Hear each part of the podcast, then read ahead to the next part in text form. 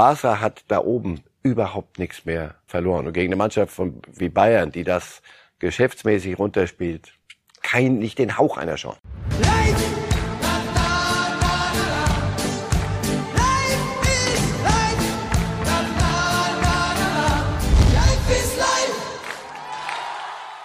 Herzlich willkommen bei Bild, herzlich willkommen bei Reif ist live nach einer sehr unterhaltsamen und hochspannenden ersten Champions League Woche und vor einem ebenso spannenden Bundesliga Wochenende, wie wir alle hoffen. Herzlich willkommen Ihnen und herzlich willkommen Marcel Reif. Schönen guten Morgen. Guten Morgen.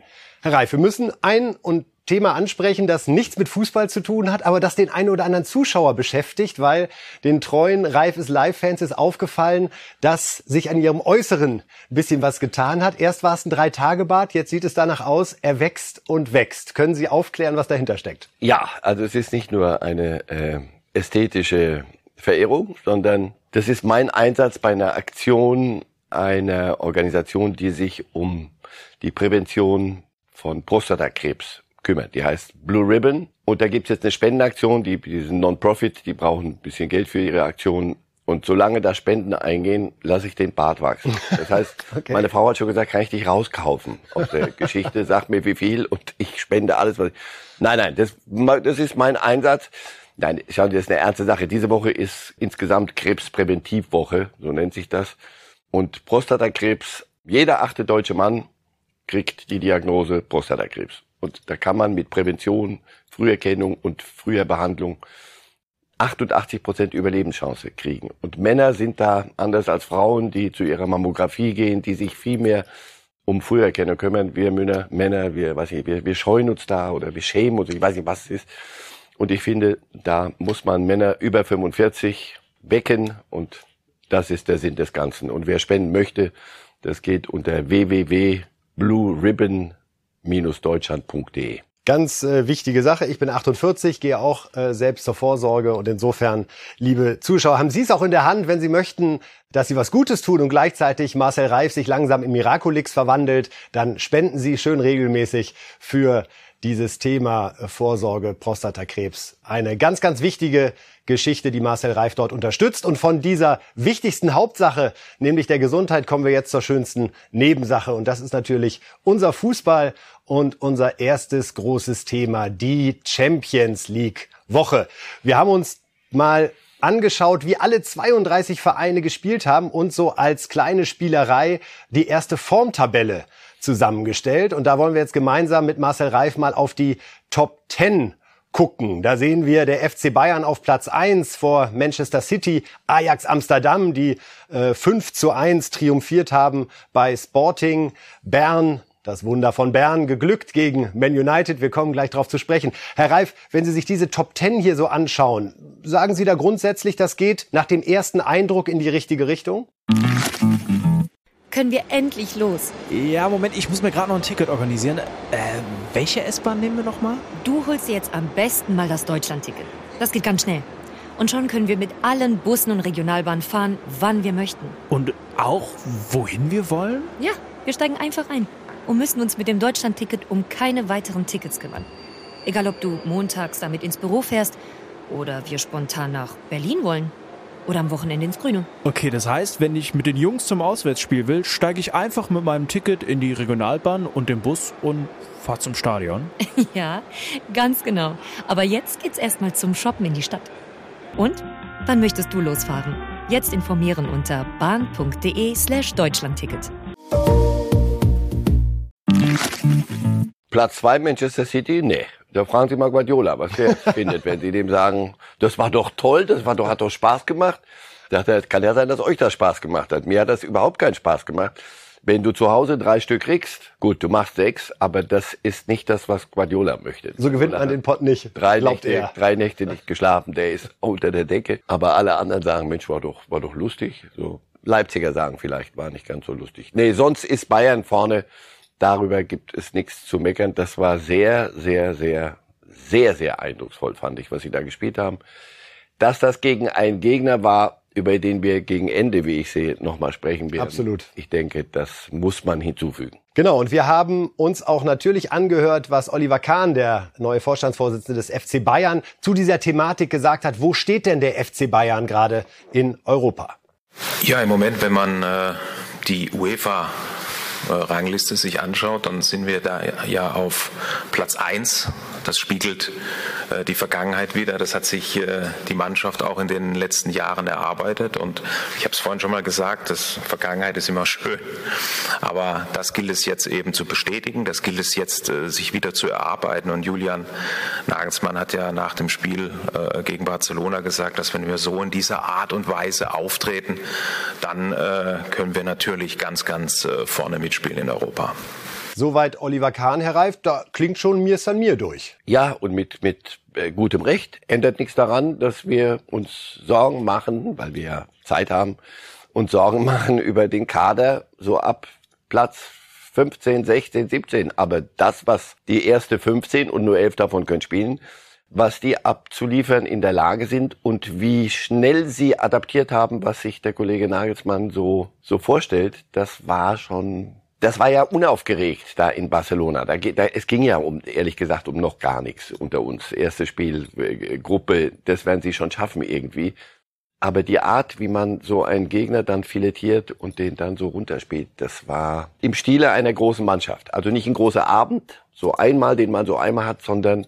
Nicht das so 8 zu 2 wie vor einem Jahr? Viel schlimmer, aber dazu reden wir nachher. Viel schlimmer für Barcelona. Aber es war ein Klassenunterschied und das musst du erstmal so runterspielen. Also wie gesagt, kein großer Abend, sondern einfach Business. Wir fahren dahin, du, wenn die nicht mehr können. Und wenn Business ein 3 zu 0 Sieg bei Barcelona ist, dann kann man nur so ist sagen, das sagt viel über das Niveau aus. Und Sie haben gerade unbewusst oder bewusst die Formulierung Mannschaft gewählt. Das ist was, was ich mich frage. Ist nicht dieser, diese Formulierung, die wir der nationalen Mannschaft in den letzten Jahren immer wieder um die Ohren gehauen haben, die Mannschaft, ist das das, was möglicherweise diesen FC Bayern gerade ganz treffend charakterisiert? Ja, und festmachen am Weltfußballer, glaube ich, haben die doch, oder nicht? Ist Lewandowski nicht Weltfußballer? Man, Man denkt immer Ronaldo und Messi. Nee, ich glaube, nein, Lewandowski machen Sie es an dem fest. Jetzt das Interview, was ich kürzlich jetzt gerade von ihm gelesen habe. Ach, mir macht das eigentlich heute noch mehr Spaß, weil ich mit den anderen mitspiele. Klammer auf, und nicht mehr nur für mich und meine eigenen, meine ganzen, ganzen Rekorde, sondern mir macht das Spaß, auch mal einen Ball abzuspielen. Das ist, an dem lässt sich am besten festmachen. Und alle anderen, diese Typen, diese Goretzkas, diese Kimmichs, das ist ja nicht äh, Schaulaufen von irgendwelchen künftigen Weltfußballern mit der Idee, sondern du, wir, das ist unser Beruf, das macht Spaß in so einer Mannschaft. Die verstehen sich. Da gibt's auch, sagen Sie mir, wo, wo ein, wo da so ein, so ein fauler Apfel ist. In jeder Mannschaft gibt's mal in jedem Kader, denkst du, ah, den muss man ruhig stellen. Nee, fast zu schön, um wahr zu sein. Oder für den Rest der Welt Wow, nee, doch. Soll uns recht sein, wenn das das erste Signal ist, was die Bayern aussenden in der Champions League, auch aus Sicht des deutschen Fußballs, der es ja wirklich gut vertragen kann, nach der Europameisterschaft da wieder Glanzlichter zu setzen. Karl-Heinz Rummenigge war hier bei Bild zu Gast und äh, hat dieses Spiel Barcelona gegen Bayern analysiert und war auch sehr begeistert. Die Mannschaft ist top besetzt von der personellen Ausrichtung her, auch von der taktischen Ausrichtung war das heute ein Meilenstein, weil man hat Barcelona im eigenen Stadion eigentlich total hinten reingepresst und äh, man muss fast sagen, beim 3-0 ist Barcelona noch fast gut weggekommen. Gibt es einen Kader in Europa, bei dem Sie sagen würden, der ist definitiv besser als Bayern oder können es die Bayern mit jedem aufnehmen in dieser Saison? Ja, es gibt ein paar Kader, die sind breit aufgestellt. Ich sage, Chelsea hat einen sehr breiten Kader. Aber ich sage, die ersten 16, 17 Spieler muss sich Bayern vor keinem verstecken. Also Bayern ist kein Gegner, den man gerne zugelost bekommt. Das kann ich sagen. Und das wird auch in diesem Jahr der Fall sein. Ja, kein Gegner, den man gerne kriegt. Bei der Kadereinschätzung sind Reif und Rummenigge einer Meinung.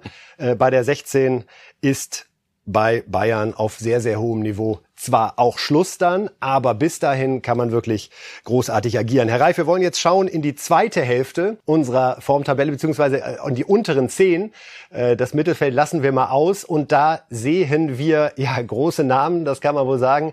Barcelona auf Platz 30, den widmen wir uns nachher nochmal, haben wir schon angekündigt. Aber wir müssen über Manchester United sprechen. Auf Platz 32 von uns hier eingetaktet. Sie waren selbst in Bern. Wir haben am Montag noch drüber gescherzt. Äh, mit dem Trikottausch mit Ronaldo hat's äh, nicht geklappt. Sie waren für die Kollegen des Schweizer Fernsehens direkt am Platz, am Einsatz. Ja, er kam, wollte es mir geben, ich habe es nicht genommen. Nein, nach dem Spiel. Das war nee, auch seine Leistung und sein Auftreten, das war nix. Bern hat 2-1 gewonnen, das ist der Vollständigkeit. Ja, das, und zwar wirklich, Bern hat gewonnen. Nicht United hat verloren, weil die ihnen langweilig war, sondern Bern hat das Spiel sehr gut sehr, wirklich ein großartiger Abend, auch für den Schweizer Fußball, weil du siehst, manchmal schlägt Form Klasse, der alte Spruch. Natürlich ist, ist der Kader von United eine völlig andere, andere Welt. Ach, nicht nur eine Welt, das sind Welten, ganze Galaxien zwischen so Bern und deren, deren, deren Möglichkeiten finanziell auch. Aber wenn die einen es nicht hinkriegen, weil aus welchem Grund auch immer, unter anderem bei Ronaldo ja, erzählen Sie uns, wie haben Sie Ronaldo direkt auf dem Platz erlebt? Sie haben jetzt ja den großen Vorteil, wirklich am Rasen gestanden zu haben. Sie haben seine Körpersprache verfolgen können, auch wenn er im Fernsehen nicht zu sehen war. Sie schütteln schon jetzt den Kopf. Sie sind ein großartiger Fußballspieler, unverändert, aber er tut nichts. Er tut, er wartet darauf, dass er die Dinge nach vorne tun kann, die Tore machen kann. Das, was er noch drin hat ein Anlaufen, was man heute machen muss vorne, dass Stürmer auch die erste Welle bilden sollen. Nichts. Er macht nichts. Und dann haben wir ja darüber schon gewitzelt oder spekuliert, als er da zu United kam. Mal sehen, wie so, wie, wie Solskjaer, der Trainer, wie damit umgeht. Also sie kriegen eine 0-0 steht, dann kriegen die eine Rausstellung, rote Karte, völlig zurecht. Jetzt muss man umstellen, weil ein Verteidiger fehlt. Das die, die normalste Sache der Welt wäre gewesen, Ronaldo raus, eben weil er, sonst bist du ja zwei Mann weniger, weil er ja nichts defensiv macht oder kaum etwas macht. Solskjaer macht es nicht, sondern er holt Jaden Sancho runter. Erstens, Jaden Sancho, was er noch gespielt hätte an dem Abend, wissen wir nicht. Aber jedenfalls rennt er an, der rennt, macht, tut. Nein, er traut sich, er, das behaupte ich jetzt mal, er traut sich nicht, Ronaldo in der 30., 35. Minute. Und das wäre ja fatal. So, ja, aber er nimmt, aber taktisch wäre es völlig normal gewesen. Gar nicht mal schlechte Leistung, sondern einfach, du pass auf, jetzt müssen wir gucken, dass wir hier sauber rauskommen. Er macht es nicht. Ronaldo spielt bis zum Schluss, macht nach wie vor nichts. Sie spielen also mit zwei Mann weniger, stellen sich hinten rein. Und du siehst dann schon auch manchmal, er beschwert sich, dass keine Bälle nach vorne kommen, die Körpersprache. Und zwar nicht nur, sondern auch intern. Und du siehst bei manchem anderen Küchenpsychologie. Du guckst natürlich in die Gesichter und denkst, ja, wenn du so ein Spiel dann gewinnst, sagst du, komm, dafür haben wir den großen Ronaldo bei uns. Wenn du es nicht gewinnst und rennst dir den Kittel auf und verlierst dann in Bern, also was da im Köpfchen bei manchem da sein rumlaufen muss an, an Rädchen nach dem Motto, sag mal, ich bin doch jetzt das fünfte Mal jetzt hier in einen Zweikampf. Was macht eigentlich unser Weltstar da vorne? Also das, ich, es fällt mir sehr schwer, mir vorzustellen, dass das funktioniert. Also man United verliert 2 zu 1 bei Bern. Ronaldo schießt zwar ein Tor, aber das war's dann an der Stelle. Und wir wollen ganz am Ende dieses Slots noch über Borussia Dortmund reden. 2 zu 1 gewonnen bei Besiktas Istanbul und Trainer Rosa hat sich hinterher vor allen Dingen über Bellingham sehr positiv geäußert. Ja, Jude ist ein, Jude ist ein geiler Junge einfach. Ähm, in allem äh, Mentalität, äh, die Bereitschaft äh, zu arbeiten fürs Team ähm, die Intensität, mit der er Fußball spielt, äh, der Siegeswille und dann natürlich auch die fußballerischen Lösungen, die er findet. Also das zweite Tor vorbereitet, das erste dann äh, selber macht, das ist außergewöhnlich und deswegen sind wir froh, dass wir so einen Jungen bei uns haben, klar. Ja, er ist froh, dass er so einen Jungen bei sich hat und bei Dortmund muss man immer die Frage dazu stellen, wie lange noch, Herr Reif? Solange bis jemand kommt und sagt, Vertrag läuft nächstes Jahr aus, aber er hat ja noch ein bisschen. Dortmund muss nicht, aber sie werden müssen und wollen in dem Moment, wo jemand kommt und äh, unseriöse Dinge anbietet, dann wird er gehen. Aber fürs Erste, glaube ich, ist er gut beraten erstens, also im besten Sinne gut beraten von außen. Und er selber ist ein Typ, der weiß, was er da was er da hat. Und das macht ja Spaß, mit einem Haaland zusammenspielen. Aber wirklich dem Jungen zuzugucken. Macht doch genug Kinderfehler immer wieder mal, aber rennt dann sofort hinterher, um zu reparieren. Also das ist Riesenfreude. Solche Spieler gibt's nicht oft. Und in England flippen sie aus, gerade nationalmannschaftsmäßig. ja. Also da, das ist die, die Zukunft des englischen Fußballs. Respekt. Ja, wir werden schauen, wie es bei Bellingham weitergeht an der Stelle und beschäftigen uns jetzt sozusagen mit einem weiteren Bayern-Sieg, denn es gab nicht nur das 3 zu 0 in Barcelona, sondern es gab auch die Verkündigung der Vertragsverlängerung von Leon Goretzka, ganz wichtiger Mann und damit steht diese Doppelpaketnummer im Mittelfeld Kimmich Goretzka auch in den nächsten Jahren bei Bayern. Leon Goretzka hat sich selbst geäußert dazu, warum er bei Bayern bleibt, was er für Ziele hat und wir hören ihm doch einfach am besten mal zu. Ja, ich denke, man möchte auch niemandem etwas vormachen. Natürlich äh, hat die, ähm, haben die Finanzen auch eine Rolle gespielt, das ist gar keine Frage. Ähm, ich glaube jetzt nicht, ähm, ja, also dass es mir persönlich jetzt darum ging, noch den letzten Euro rauszuquetschen, ähm, sondern es geht eher darum, dass man ja eine gewisse Vorstellung hat und ähm, ja ähm, auch eine Anerkennung bekommen möchte äh, vom Verein und ähm, da habe ich mich sehr schnell auch äh, bestätigt gefühlt in meinem äh, Vorstellung. Ich glaube, unter Freunden ähm, trotzdem noch so ein hohes Niveau zu haben, dass du in der Lage bist, eigentlich jedes Jahr äh, jeden Titel gewinnen zu können, glaube ich nicht, dass es das nochmal gibt in Europa. Mhm. Josua ist für mich äh, auch außerhalb äh, vom Fußball äh, eine wichtige Bezugsperson geworden, mit dem ich mich eigentlich über äh, fast alle Themen austausche und mir da seine Meinung auch immer sehr, sehr wichtig ist. Und deswegen habe ich mich natürlich extrem darüber gefreut, dass wir ähm, ja, jetzt in der Zukunft auch weiterhin zusammen auf dem Platz äh, stehen werden. Und äh, klar, ich fühle mich äh, neben ihm auf dem Platz sehr, sehr wohl und andersrum ist es glücklicherweise genauso und daher passt das sehr, sehr gut zusammen. Also Goretzka erklärt die Beweggründe für seine Vertragsverlängerung, unter anderem auch die besondere Beziehung zu Josua Kimmich. Es fiel auch der Satz, Herr Reif, es ging nicht darum, jeden Euro noch rauszuquetschen. Glauben Sie, er hätte woanders mehr verdienen können als jetzt bei Bayern durch die Vertragsverlängerung? Paris, ich glaube, da problemlos. Anderswo, ja. Ich weiß nicht, ob es die Angebote gab, aber ich glaube, die haben sehr schnell die anderen begriffen, da musst du nicht hingehen. Also, dass, dass das auf der Kippe hätte stehen können mit Goretzka, hätte, habe ich nicht eine Sekunde geglaubt.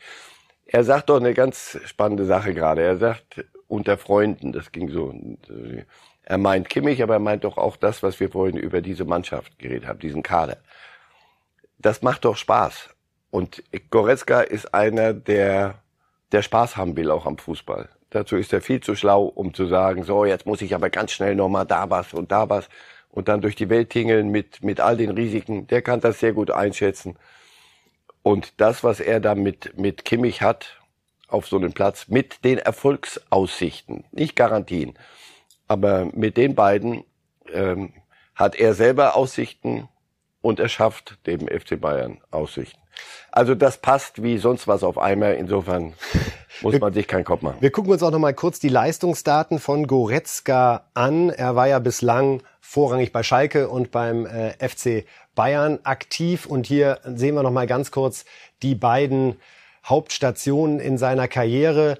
Äh, hat sich auch da wirklich stark verbessert. Äh, auf Schalke waren es 147 Spiele, 19 Tore, 16 Vorlagen. Bei Bayern bisher weniger Spiele, aber mehr Tore und mehr Vorlagen. Und äh, da sieht man, was für eine Entwicklung dieser Spieler, der ja ablösefrei gekommen ist, bei Bayern genommen hat. Äh, wir haben auch noch mal Fotos von ihm, Herr Reif, wie er sich körperlich verändert hat. Auch das ja. ist ja was, wo man bei manchen Fußballern denkt, ach Gott, jetzt geht's nur in die Muckibude. Habt ihr denn nichts Besseres zu tun, wenn äh, ihr mal gerade ein bisschen äh, Freizeit habt? Hier sehen wir das durchaus mhm. aus meiner Sicht sehr beeindruckende Posing. Äh, da bin ich weit davon entfernt, äh, wie ich offen zugeben kann. Aber bei ihm war es die Motivation, besser zu werden und nicht zu zeigen, was für ein geiler Macker ich sein kann, oder? Also erstens sitzt du in der Kabine irgendwo neben Lewandowski und da kriegst du ja Depressionen, wenn du nicht ein bisschen was, was machst. Also das ist mal das Erste. Das Zweite, das hat ihm gefehlt. Der war verletzungsanfällig. Unter anderem, weil er die, Sta warum ist Lewandowski nie verletzt? Unter anderem deshalb, weil der für seinen Körper all das tut, was notwendig ist und eine Stabilität hat. Und Goretzka wenn er jetzt noch mehr machen würde, würde ich sagen, pass auf, ab zu Schwarzenegger, das, dann hast du deinen Sport verfehlt, aber auch da viel zu schlau. Genau das, was er jetzt gemacht hat, und das siehst du auf dem Platz. Er war so ein bisschen so spargelig. So, so, da kam dann einer, der da mal den Ellbogen ausgefahren hat, bupp, dann fiel er um und dann war wieder was. Jetzt probier mal den wegzuschieben. Alles richtig. Sicherlich Also- auch ein Wert, den Lewandowski dann indirekt für die Bayern hat, ja, dass er eben durch seine Art zu trainieren, zu leben, So, Vorbild ist. Muckis. Und da guckt auch mal einer und sagt, ach Mensch, So. hängt vielleicht zusammen. Ernährung, viele Dinge. Und dann guckst du, dann guckst du auf den Pass von Lewandowski, sag mal, du bist doch ein alter Sack. Ja, aber guck mal, ich bin immer noch fitter als du, mein Freund.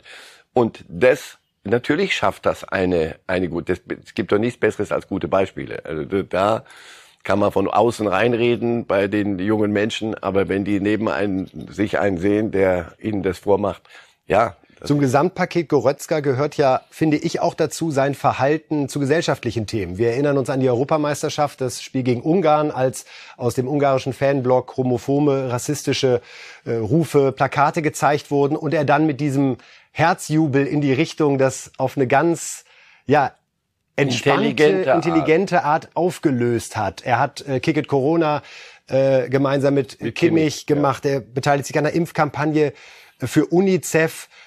Das ist schon auch beeindruckend und zeigt, dass jemand eben auch Vorbild sein kann über Tore und Vorlagen hinaus. Ja, wir, wir hängen doch immer das Schild dran. Ihr habt eine Vorbildfunktion. Was, was heißt das? Was, dass ihr euch nicht äh, daneben benehmt. Nein, man kann nicht nur nicht, sich nicht daneben benehmen, man könnte auch sich richtig benehmen. Und Goretzka ist so einer von denen. Aber das ist eine Frage von Intelligenz. Ist aber auch unter Fußballspielern nicht verboten, also gesetzmäßig. Die, die unterschreiben ja nicht, wenn sie sagen, jetzt bin ich Profifußballer, jetzt werde ich doof.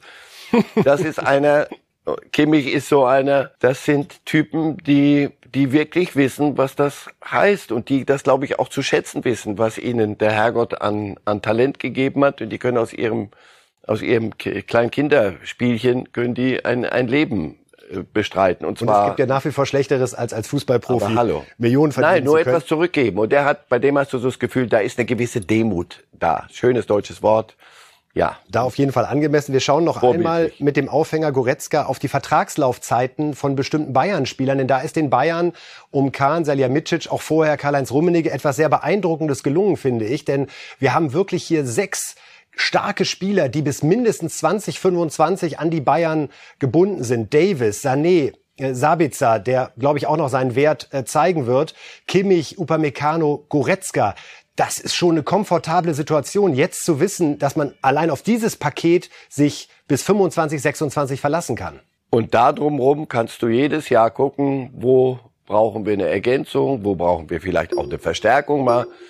So, so macht man Kaderplanung und nicht, sag mal, wo ist noch eine blaue Mauritius? Wir haben doch noch 200 Millionen, komm, wir holen uns mal irgendjemanden. Mal sehen, es wird schon irgendwie werden. Das hat leider Hand und Fuß, allerdings haben sie auch was auf der Naht und sie haben was anzubieten. Absolut. Das haben andere nicht so, aber kann man ihnen nicht vorwerfen. Haben Das. Gehaltsniveau, das die Bayern jetzt haben, hätte sich auch bei Bayern, glaube ich, vor zehn Jahren keiner zu träumen gewagt. Nur Im Positiven wie im Negativen. Ja, aber sie verdienen es sich mit Erfolgen und so. Und sie vermeiden durch diese Verlängerungsstrategie hohe Ablösen zahlen zu müssen. Kimmich konnte verlängert werden, Goretzka konnte verlängert werden. An der Stelle geht das auf. Ja, wir haben noch gar nicht über Haaland gesprochen. Wie kann das passieren, ja? Oh. Bei Reif ist live. äh, obwohl er getroffen hat, natürlich, auch das erwähnt man fast gar nicht mehr, weil es ist so selbstverständlich geworden, dass dieser unfassbare Norweger trifft und trifft und trifft und trifft.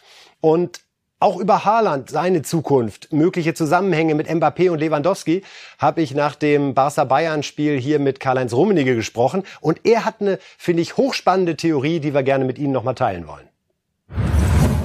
Man hat den besten Mittelstürmer der Welt und Haaland ist der zweitbeste. Ich glaube, die Bundesliga kann sich erstmal glücklich schätzen, dass sie zwei solche Spieler in der Liga hat. Ich glaube, dass der, der FC Bayern Interesse hat, dass Robert auch über seine Vertragslaufzeit, die glaube ich äh, 2023 ist, hinaus beim FC Bayern bleibt, weil er ist genauso wie Ronaldo vom, von der körperlichen Fitness ein Phänomen und dementsprechend kann ich mir vorstellen, der wird auch noch eine äh, Laufzeitdauer als, als, als Fußballer haben, die über eben 2013 hinausgeht. Und Haaland ist natürlich ein Investment. Ich glaube nicht, dass ein deutscher Club, auch nicht Bayern München, sich in dieser Größenordnung äh, engagieren kann und auch sollte, muss ich auch sagen. Ich würde bei Haaland auch Real nicht ausschließen. Und das Real dann Mbappé und Haaland möglicherweise? Möglicherweise. Sie haben ja in diesem Jahr eigentlich nichts großartig investiert. Kann sein, dass sie die Schatulle für das nächste Jahr dann eben etwas mehr aufmachen. Also die Diskussion über die Realschatulle und wie viele Schecks sich da drin verbergen und die rummenige Theorie, der rummenige Verdacht, der rummenige Vorschlag, Mensch, vielleicht schlagen die bei Mbappé und Haaland zu. Herr Reif, was ich auch gar nicht mehr so auf dem Schirm hatte, war, dass Real Madrid eigentlich recht seriös wirtschaftet über die Jahre. Man hat immer so das Gesamtpaket spanischer Fußball und Barcelona mit 1,3 Milliarden vor Augen. Real steht da relativ solide da, hat auch, äh, wie Karl-Heinz Rummenigge gesagt hat, in diesem Jahr nicht im Sinne von Ablösen investiert, hat Alaba holen können, auch ablösefrei und dafür natürlich beim Gehalt und Berater Piranha ein bisschen was äh, rausbuttern müssen an der Stelle. Klingt das für Sie nachvollziehbar, dass Real, nachdem Sie jetzt auch nicht so gutes Jahr hatten, keinen Titel geholt, äh, der Champions League Hattrick ist jetzt auch schon ein bisschen her, dass das möglicherweise 2022 der Großangriff von Real wird? Denn das hätte natürlich Schmelz, ja? Also Mbappé und Haaland präsentieren zu können, da bist du von jetzt auf gleich wieder vielleicht sogar der bestbesetzte Club in der Offensive. In der Offensive. Genau. Ramos weg, Varan weg, Alaba gekommen, ja, aber hinten, ich habe die gesehen gegen Inter jetzt äh, vorgestern nun ja, da muss man, man sich auch noch was überlegen müssen. Aber ja, die haben ihr Stadion renoviert. Ich empfehle jedem, sich das mal, kann man sich googeln, da kann man, gibt's sehr schönen Film drüber. Das ist unfassbar. Bernabeu ist jetzt endlich wieder der Tempel, den er, der, der, der er mal war vor 100 Jahren, glaube ich, und dann bröckelte vieles, also überragend. Und ansonsten haben sie ja, äh, Ramos weg, sie, sie sind im Umbruch. Und alles deutet darauf hin, dass sie Mbappé und, und Haaland holen wollen und werden auch. Also insofern Real, ja, da ist, da ist, sie wollten diesen, also Perez ist ja, ist ja der Präsident, der, der, der das sagen. Also sie, sie wollten es so, glaube ich. Jetzt kümmern wir uns mal, mal ums Stadion und Ramos, das muss alles mal, irgendwann ist auch mal Schluss mit den Legenden. Carlo Ancelotti geholt als Trainer. Aber natürlich sitz, sitzen die Granden bei, bei Real und sehen, was, was die anderen da treiben, so Paris und so. Wenn sie sagen, sag mal, keiner redet von Real, was soll denn das? Ich meine, wir sind doch die. Sie holen gerade richtig Luft wie so ein weißer Hai, bevor er dann richtig zubeißt. Also das, das alles andere wäre, würde, würde ich nicht verstehen, wenn die nicht auf, auf Holland und auf, auf Mbappé gehen. Mbappé Sowieso, ich denke, das ist längst geklärt. Er wäre ja am liebsten jetzt schon ja, im August gekommen. Da hat Paris gesagt, durch 200 Millionen. Mit sowas kann man uns nicht locken. Da sieht man, in welchen Sphären das abgeht. Aber jetzt ist er ablösefrei nächsten Sommer und da ist die Sache gelaufen. Und, und Haaland ist die natürlichste Investition für einen Club. Marcel Reif macht das weiße Ballett zum weißen Hai. Das ist die Angriffsstimmung, in der man sich im nächsten Jahr befindet. Was bedeutet das alles für Toni Kroos, was da gerade bei Real passiert? Er ist hoch geachtet, ja, äh, genießt einen sehr, sehr hohen Status bei den Real-Fans, war eine der Kernfiguren, als dieser unfassbare Champions League Hattrick gelungen ist von 2016 bis 2018. Könnte dieser Umbruch auch dazu führen, dass seine Zeit im Sommer zu Ende geht? Das wird die Frage sein bei Real. Ähm, nicht nur er, äh, Luka Modric, Weltfußballer, Ex, ähm, ist da im Mittelfeld noch. Auch da, der Biologie ähm, ist auch bei den Lewandowskis. Irgendwann ist dann äh, das Alter schon ein Thema. Sie werden genau das überlegen. Modric oder Groß. Ich glaube nicht, dass beide weitermachen werden. Toni muss gucken, wer ist fit. Der weiß auch, was er sich selber und seiner Karriere schuldig ist das wird nicht durch die, sie werden beide nicht durch die Hintertür verschwinden müssen bei Real. Da geht man mit, mit solchen Granden geht man anders um. Insofern einer von beiden. Aber ich glaube, eher Toni bleibt noch ein Jahr. Ob er dann jedes Spiel machen muss, auch dann. Aber auch das kann ja eine interessante Rolle sein, diesen Umbruch würdig zu begleiten. Samstagmittag um 12 bei Celta Vigo oder in Granada auf Hartplätzen. Gibt vielleicht mal nicht. Okay, ja, äh, Haaland, Mbappé, Real, das werden wir in den nächsten Monaten natürlich genauestens beobachten. Und äh, gestern haben wir natürlich beobachtet, was macht Mesut Özil? Denn er ist äh, wieder in Deutschland gewesen, hat mit Fenerbahce bei Eintracht Frankfurt in der Europa League gespielt äh, und getroffen. Beim 1 zu 1 äh, hat dort einen Treffer erzielt. Herr Reif, was sind Ihre Eindrücke vom äh, gestrigen Spiel? Wie haben Sie Ösil erlebt? Ist das noch der Ösil, den wir von 2014 in der, ich sag mal, Blüte seiner Karriere äh, erlebt haben? Oder ist es eher der Ösil, wo alles gerade so ein bisschen langsam dahin geht? Er ist 32 jetzt und hat ja, muss man sagen, in den letzten Jahren wenig Glanzpunkte setzen können auf dem Platz. Ja, weil seine Karriere ja äh, mit Fußball nichts mehr zu tun hatte. Er hat seine Zeit abgesessen bei, bei Arsenal, nicht gespielt. Ähm, da stockt ja alles mal. Also die Frage muss ja sein, ist es, ist er wieder der Ösil, der er mal war? Das kann er nicht mehr werden, das, das, das Alte, sondern es muss ein anderer sein mit einer, mit einer Leichtigkeit. Es gab gestern Momente, fand ich. Da hattest du das Gefühl, ähm, vielleicht findet er dort, vielleicht findet er dort wieder sein Glück. Schon lacht jemand, ne? hier sehen wir ja, es. darum halt, geht's es, ja. Du, du brauchst das Tor, es ist der Sané-Effekt, du machst das Tor und plötzlich hast du wieder eine ganz andere Körpersprache Typ, und vielleicht viel jünger Mario Götze. Das sind solche Typen, die wunderbare Fußball spielen, die wunderbar kicken können und denen dann dieser, dieser Spaß verloren geht. Und wenn diese Typen, diese Spielertypen keinen Spaß haben an dem, was sie da tun, dann kriegt das eine so eine traurige Schwere. Und ich, ich würde es wirklich wünschen. Der hat an manchen Kreuzungen immer falsch abgebogen und auch die Zeit bei Arsenal und auch die Nebengeräusche. Das war unwürdig eigentlich für einen Spieler mit den Qualitäten. Ich würde wünschen, dass er jetzt bei Fenerbahce ein bisschen wieder Spaß am Fußball findet. Wohin das dann führt mit der Karriere. Hoffentlich dahin, dass er mit sich selber im Reinen ist. Denn der Schritt zu Fenerbahce zu gehen, war ja eigentlich schon auch das Eingeständnis, dass die ganz große Zeit vorbei ist auf äh, ganz hohem Niveau. Ja, und, und trotzdem geht das Leben ja, auch weiter und kann Spaß machen. Es gab gestern, wir waren natürlich sehr neugierig, wie wird er begrüßt von den Zuschauern, denn die Vorgeschichte, der äh, sehr radikale Rücktritt nach dem Vorrunden aus 2018, seine Abrechnung, die damals über Social Media stattgefunden hat, keine persönlichen Gespräche, äh, die hat natürlich auch viele Fans enttäuscht. Es war weitestgehend ruhig. Es gab eine Szene äh, bei einer Ecke, äh, die er schießen wollte, wo ein bisschen was auf dem Platz flog. Nicht schön. Das hat er, finde ich, sehr souverän und lässig gekontert mit einer Kusshand Richtung derer, die das für eine gute Idee gehalten haben, da was zu werfen. Glauben Sie, er hat für sich dieses ganze Thema Nationalmannschaft auch im Kopf abschließen können? mittlerweile? Ist das wirklich Vergangenheit oder leidet er selbst noch darunter? Er hat jetzt in einem Interview gesagt, Jogi Löw hat ja eine Nähe zu Fenerbahce. Äh, er wäre jederzeit herzlich eingeladen, bei dem Heimspiel vorbeizukommen. Also schon auch mal ein öffentliches Signal. Irgendwas muss da noch ausgeräumt werden, ist mein Eindruck, damit beide Seiten auch sich wirklich die Hand geben können und sagen, pass auf, das ist nicht ideal gelaufen, aber das wäre doch gut. genau die Idee. Genau das. Irgend so eine Aktion, die ihn selbst, ich mag nicht in seinen Kopf jetzt reinsteigen, das, das, da bin ich überfordert. Aber in der Tat, dieses Signal, Yogi kann jederzeit da hinkommen, macht es doch einfach beide. Und dann macht man ein Foto und das wäre mal ein Foto mit Ösil, das würde ich gerne sehen. Im Gegensatz zu manchem anderen.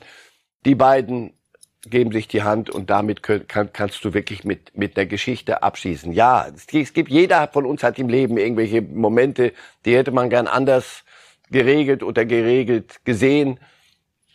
Mach, mach es und dann ist es vorbei und kick wieder ein bisschen. Spiel Fußball. Vielleicht der Druck löst das dann auch geringer. den letzten Knoten, ja. Also ich meine, es ist jetzt drei Jahre her, da muss ich ja auch wirklich sagen, da muss es von doch wirklich die Gelegenheit mal geben, dass man sagt, hey, es ist im Sinne aller Beteiligten. Es äh, hat auch niemand jemand anderen umgebracht. Insofern auch das Ganze. Es ist auch für uns alle gut jetzt mal. La, lasst ihn in Ruhe. Das würde ich ihm wünschen, so wie man Mario Götze. Wirklich, dieses Beispiel fällt mir dauernd auf. Wir haben gesehen, was der wieder getrieben hat mit bei, bei PSW. So unter dem Radar ein bisschen. Einfach nur wieder Spaß haben am Fußball. Das wünscht man solchen Typen. Dazu sieht sie einfach zu gut. Wir gucken uns nochmal die Leistungsentwicklung von Özil an, weil das finde ich seine Karriere doch sehr, sehr gut charakterisiert an der Stelle. Die Grafik sagt also aus, alle x Minuten war er an einem Tor beteiligt. Das war auf Schalke, ging das langsam los mit äh, alle 333 Minuten eine Torbeteiligung. Dann kam Werder, da war er alle 118 Minuten an einem Tor beteiligt. Dann die Realphase, alle 106 Minuten. Und dann hat es sich langsam wieder in die negative Richtung entwickelt, alle 172 Minuten bei Arsenal und alle 275 Minuten bei Fenerbahce eine Torbeteiligung. Also man kann da schon ganz gut dran ablesen, dass die ganz große Ösil-Zeit vorbei ist, aber er ist 32 und da gibt's durchaus noch ein bisschen was zu kicken jetzt. Wenn wir über die Türkei sprechen. Fenerbahce ist noch ein bisschen früh, um, um da endgültig eine, eine Bilanz zu ziehen. Er hat zu wenig Spiele, aber äh, lass mal gucken. Genau, lass mal gucken, immer gut. Äh, lass mal gucken gilt auch äh, für Stefan Kunz, wenn wir jetzt gerade in der Türkei sind. Er hat verhandelt in der Türkei, die suchen einen neuen Nationaltrainer und haben ja immer mal so deutsche Trainer dann im Blick. Äh, gab ja, ob das Kali Feldkamp war, Christoph Daum, immer wieder deutsche Trainer, die äh, in der Türkei großen Erfolg hatten. Haben, noch, war der erste. War Ihr Impuls, als Sie hörten, Stefan Kunz Türkei klingt nach einem Match? Ja, weil er hatte sich ja verdient, dass er in den Fokus auch im Ausland gerät mit seiner U21, was er da getrieben hat, die letzten paar Jahre. Und DFB, da scheint ja kein gemachtes Nest zu sein für ihn. Von daher ist es Zeit, dann auch mal sich zu verabschieden. Und selbstverständlich hat leider die Konkurrenz Andrei Shevchenko, Ex-Ukraine-Trainer, und in, äh, hat vielleicht noch den größeren Namen als Fußballspieler ne, international und in der Türkei äh, springen Aber würden Sie es uns raten? Ich glaube, wenn er noch ein bisschen äh, ruhig bleibt, dann kriegt er auch bald einen attraktiven Bundesligisten angeboten. Das ist, sind die Fragen, die sich für jemanden stellen, der sich einen bestimmten Ruf erarbeitet hat und da den richtigen Moment erwischen dann kann man reich, schön und berühmt werden. Wenn nicht. Äh, er hat ja mit Mark den äh, besten Trainerberater, den man haben kann. Insofern wird es dort eine überlegte Entscheidung geben und wir haben gleich einen Aufreger für Sie. Ja, ein Tor wird aberkannt und zwar mit 42 Jahren Verspätung. Es geht um Dieter Schatzschneider, der damals am 28. Juli 1979 gegen Bremerhaven getroffen hat und äh, ja, jetzt die DFL das ganze Ding überprüft. Das Tor ist ihm aberkannt worden und in ein Eigentor umgewidmet worden. Dieter Schatzschneider selbst findet das gar nicht lustig und äh, da hoffe ich, können wir jetzt mal reinhören. Ja, ich habe es auch erst erfahren äh, durch einen Anruf eines Kollegen von Ihnen. Und ich hab, erst habe ich natürlich äh, geschrien, sofort alle entlassen, aber das, so weit will ich natürlich nicht gehen die sollen schon weiter ihre Statistiken dort auffüllen. Aber ich finde, in der heutigen Zeit muss es doch Wichtigeres geben, als ob ich 153 oder 154 Tore. Ich glaube, die DFL hat so viele Probleme, die sollten sie mal angehen. Ja, ich, ich kann mich an das Tor überhaupt nicht erinnern, muss ich oh. ehrlicherweise zugeben. Weil ich meine, naja, gut, bei 154 hast du nicht, hast du nicht jedes Tor auf dem Schirm, aber ich finde schon, äh, nicht böse sein, aber ich finde schon sehr lächerlich, was da gemacht wird. Der Terodde wird doch sicherlich mehr als 143 oder 154 Tore schießen. Der sitzt mir doch sowieso schon im Nacken, der Kerl. Also gehe ich auch davon aus, dass er das äh, bis zur Winterpause erledigt hat. Und ich kann nur eins sagen, es trifft den Richtigen, ist ein feiner Mensch und da freue ich mich. Und ob ich nun mit 153 oder 154 Toren Zweiter bin, also das, was die DFL da macht, ist doch totaler Blödsinn. Das ist Freizeitbeschäftigung. Ja, Dieter Schatzschneider auf Temperatur. Herr Reif, ist doch herrlich zu erleben, oder? Ja, aber er hat alles richtig gesagt. Also wenn es im deutschen Fußball in Corona-Zeiten, dann wirklich doch jetzt nehme ich auch das Wort wieder im Mund, nichts wirklich Wichtigeres gibt und man noch Zeit findet. Also irgendjemand, ein erwachsener Mensch muss ja da, da rangehen. Und das mit großem Aufwand verbunden, weil offenbar nur der NDR noch Geheimmaterial zu diesem oh. ominösen Tor in tiefen Archivkellern finden konnte. Also da muss eine Agententruppe, von der wir nichts wissen bei der DFL, müssen wir Kollegen Seifert nochmal fragen. Sag mal, was zum Abschluss, was, wen hast du da losgeschickt, um ein Spiel gegen Bremerhaven bei aller Liebe, ehrlich, zu analysieren und festzustellen, dass hier der Abwehrspieler offenbar den Ball entscheidend, wenn ich das richtig sehe, entscheidend ablenkt. Und man nimmt dem wunderbaren Schatzschneider dieses Tor weg. Alter Falter. Uns muss es gut gehen. Simon Terodde liegt bei 149 Zweitligatoren. Das hat offenbar im Hintergrund zu dieser Überprüfung geführt, weil man wissen wollte, wann schafft er einen Zweitligatorrekord und dafür musste man halt wissen, der Schatzschneider als Rekordhalter steht er jetzt eine 154 oder eine 153, aber wie hat Schatzschneider so richtig gesagt, der, der Terodde wird eh noch, der wird ja immer wieder verpflichtet werden von Vereinen, die unbedingt aufsteigen wollen, weil das seine große äh, Stärke ist. Vor allem, wo fangen wir da an, ja? Und wo hören wir auf, wenn wir jetzt danach schauen? Gut, Wembley werden wir jetzt wahrscheinlich nicht zurückgedreht bekommen, äh, so lieb uns das wäre, aber auch Terodde äh, war das Ganze, glaube ich, so ein bisschen unangenehm.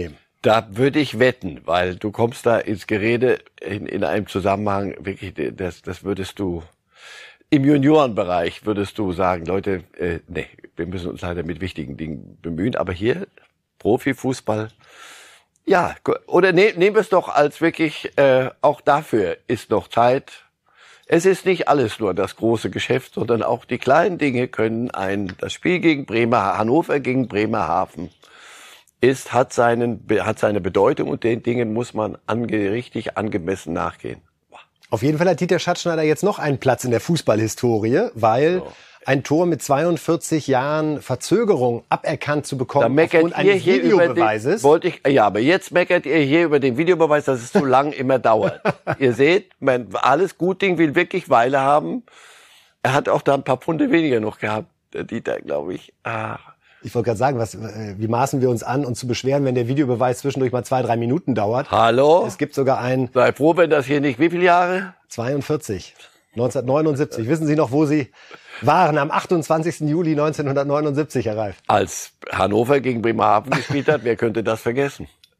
Ich höre ja immer Dieter Schatzschneider so gerne zu, weil ich finde, da kommt diese ganze Emotionalität, die den Fußball ausmacht, auch heute noch, ja, obwohl das lange her ist, wunderbar zum Ausdruck und äh, er bringt es dann einfach so herzerfrischend auf den Punkt. Er ist ja in Hannover noch nah dran, er ist ja äh, ein enger Berater von, von Präsident Kind.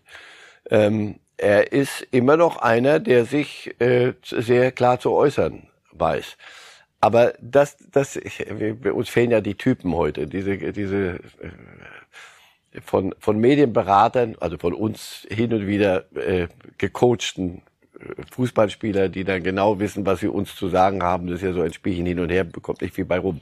Schadschneider konntest du, den kannst du mit Reiz ihn an der richtigen Stelle, Rudi Völler oder solche, reizt ihn mal an der richtigen Stelle da brauchst, da hilft dir kein Medienberater. das klingt irgendwie nach einem TV-Format, ja? So, das, die, nur an der richtigen Stelle mal gereizt, yippie. Und mein dann größter Schatz. So, geht's dann, ab. dann geht's los. Ja, wunderbar. Herzliche Grüße an der Stelle an Dieter Schatzschneider, äh, der ja. uns viel Freude gemacht hat in seiner aktiven Zeit und auch heute noch. Ja, gar keine Freude hat allen Fußballfans Barcelona gemacht bei dem 0 zu 3 gegen die Bayern. Und äh, wir haben ein paar Thesen, ein paar Pressestimmen für Sie vorbereitet, wo wir jetzt nochmal drauf schauen wollen. Zunächst geht's um den Kicker.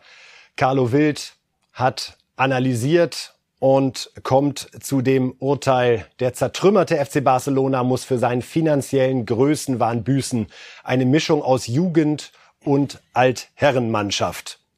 Ja, Herr Reif, man muss sich das nochmal klar machen. Die haben für Dembele und Coutinho jeweils 135 Millionen bezahlt, Griezmann 120 Millionen. Da, da ist wirklich Geld verbrannt worden in den letzten Jahren, ohne Rücksicht auf Verluste. Coutinho ist nur noch ein Schatten, wirklich. Da, da frage ich mich wirklich, was, was, wann da und wie da noch irgendwas mal kommen soll. Griezmann ist mittlerweile wieder zurück zu, zu Atletico. Dembele, ja, möglicherweise äh, wird der den Platz, die Lücken nutzen und dann muss er aber irgendwann mal stabil auch werden bei Barcelona. Nein, wer dieses Spiel gesehen hat, in der Tat. Und was, was Kuhmann dann gemacht hat, am Ende wirklich die ganzen Kinder reinzuschicken, diese, alles, was da im Nachwuchs haben, und die haben tolle Nachwuchsspieler, nur mit, die werden ja auch irgendwann mal noch, nicht jeder, aber die, einige von denen werden große Fußballer, da bin ich überzeugt von. Nur das wird dauern. Aber am Ende allen nur die reinzuschicken, das war fast eine Provokation. Also der bereitet gerade seinen Rauschmiss vor, äußert sich auch in Richtung Präsident immer. Meine These zu diesem Spiel war, das war viel schlimmer als das 2 zu 8 mhm. in Lissabon. Das 2-8 war ein Systemabsturz. Das passiert mal. Es gibt so einen Abend, wirklich, wo Himmel und Hölle zusammenfallen. Das hier war kein Systemabsturz. Das war ähm, strukturell. Hier war eine Mannschaft nicht mehr konkurrenzfähig. Du siehst Busquets, der dann ausgewechselt wird, wie der runtergeht. Ja, ja, es war wie so das geht nicht mehr. Und die anderen gehen noch nicht.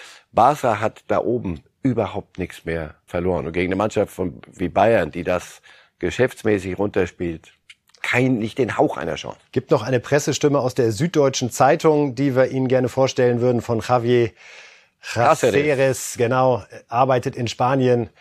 Das kann nur er so schreiben. Die Partie war für den FC Bayern die touristische Begehung einer Ruine. Dabei köpfte er keinen Champagner, sondern schnöde Wegbiere aus der Aludose.